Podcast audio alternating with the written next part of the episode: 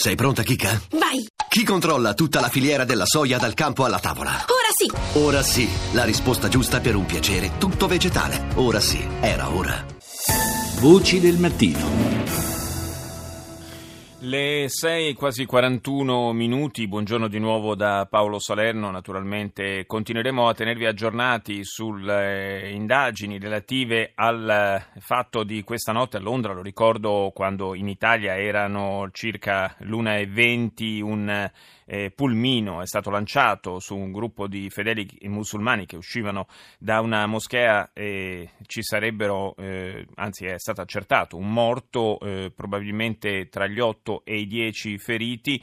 Eh, sembra che l'uomo che era la guida del pulmino abbia eh, proferito delle, delle frasi eh, contro gli islamici, ma insomma sono eh, tutte voci per il momento, la polizia resta molto abbottonata sul, eh, su quanto è accaduto.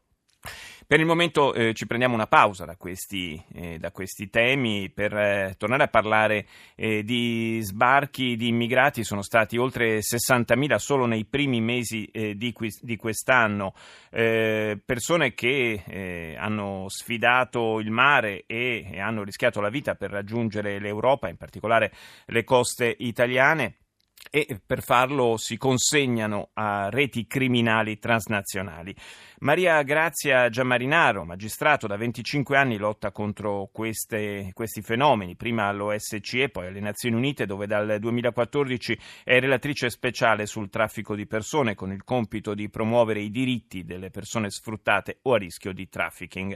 Rita Pedizzi l'ha intervistata. Il nostro paese continua a fare salvataggi in mare, la Guardia Costiera ne fa moltissimi e per fortuna ci sono anche associazioni che fanno salvataggi e che in qualche maniera suppliscono una insufficienza dell'intervento istituzionale, però molti ancora muoiono. Il nostro paese sta facendo molto, ma purtroppo dobbiamo ancora migliorare perché la situazione dell'accoglienza naturalmente è ancora molto critica. Dietro questi fenomeni ci sono dei trafficanti di uomini e sembra quasi incontrollabile. Il fenomeno eh, è grave, nel senso che ci sono dei trafficanti che approfittano della situazione di vulnerabilità delle persone che cercano di sfuggire alle guerre o che cercano anche di sfuggire a situazioni di estrema povertà e facilitano, diciamo così, il loro viaggio, lo facilitano naturalmente in cambio di grandi somme di denaro, ma purtroppo poi a metà del viaggio le persone scoprono che i soldi che hanno dato non erano sufficienti e per la seconda parte del viaggio devono trovare altri soldi e diventano naturalmente preda di altri trafficanti che li sfruttano. Le donne e le ragazze vengono sfruttate sessualmente soprattutto, gli uomini e i ragazzi maschi vengono sfruttati soprattutto sul lavoro e questa è l'odissea del loro viaggio che può durare anche anni. Purtroppo quando arrivano in Italia o in altri paesi europei il destino di sfruttamento non cessa perché noi sappiamo benissimo quante persone vengono sfruttate nell'agricoltura, nelle campagne, ma non solo nel sud dell'Europa, non solo nella raccolta del pomodoro, anche nella raccolta dei frutti di bosco nel nord Europa, anche nella forestazione, nell'industria turistica, nell'edilizia e dunque quello che si deve fare è cercare di individuare le reti internazionali di traffico che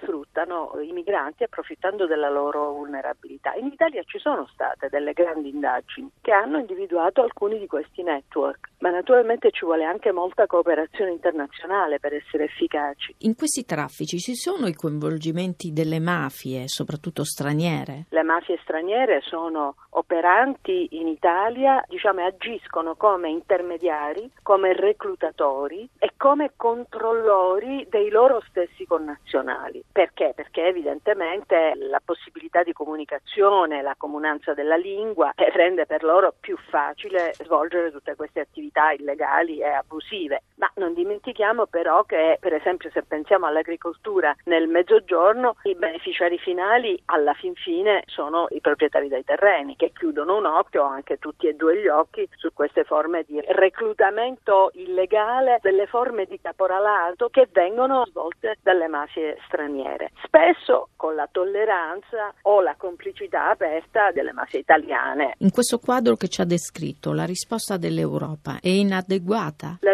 risposta dell'Europa è ancora inadeguata, ma non solo dell'Europa, in tutto il mondo il fenomeno della tratta non è ancora diciamo, contrastato in una maniera che possiamo considerare adeguata. Basti pensare che secondo le stime dell'Organizzazione Internazionale del Lavoro ci sono 21 milioni di persone soggette al lavoro forzato e trafficking nel mondo, di questi 5 milioni e mezzo sono minorenni, 5 milioni e mezzo di bambini sottoposti al lavoro forzato e la percentuale dei casi che vengono identificati e delle vittime che vengono aiutate è estremamente, cioè è, è proprio incomparabile con queste cifre, quindi c'è ancora moltissimo da fare. Dato che siamo di fronte a un fenomeno globale e un fenomeno di massa, dobbiamo adeguare diciamo, il livello della nostra risposta e dobbiamo anche pensare che non non solo le istituzioni, ma qualunque persona di buona volontà può dare un contributo. Faccio soltanto un esempio. Le imprese, il settore produttivo, bisogna che sia responsabilizzato per fare sì che non solo i loro dipendenti diretti, ma anche diciamo, i loro fornitori, coloro che hanno delle produzioni delocalizzate in altri paesi del mondo, non utilizzino lavoro forzato e trafficking, sorveglino per esempio sulle condizioni di reclutamento dei lavoratori, anche se sono migranti, le grandi imprese hanno un grande potere di influenzare il comportamento di quelli che sono poi purtroppo gli sfruttatori finali. Questo per dire che è un compito non solo degli Stati ma anche di tutta la società civile nel suo complesso.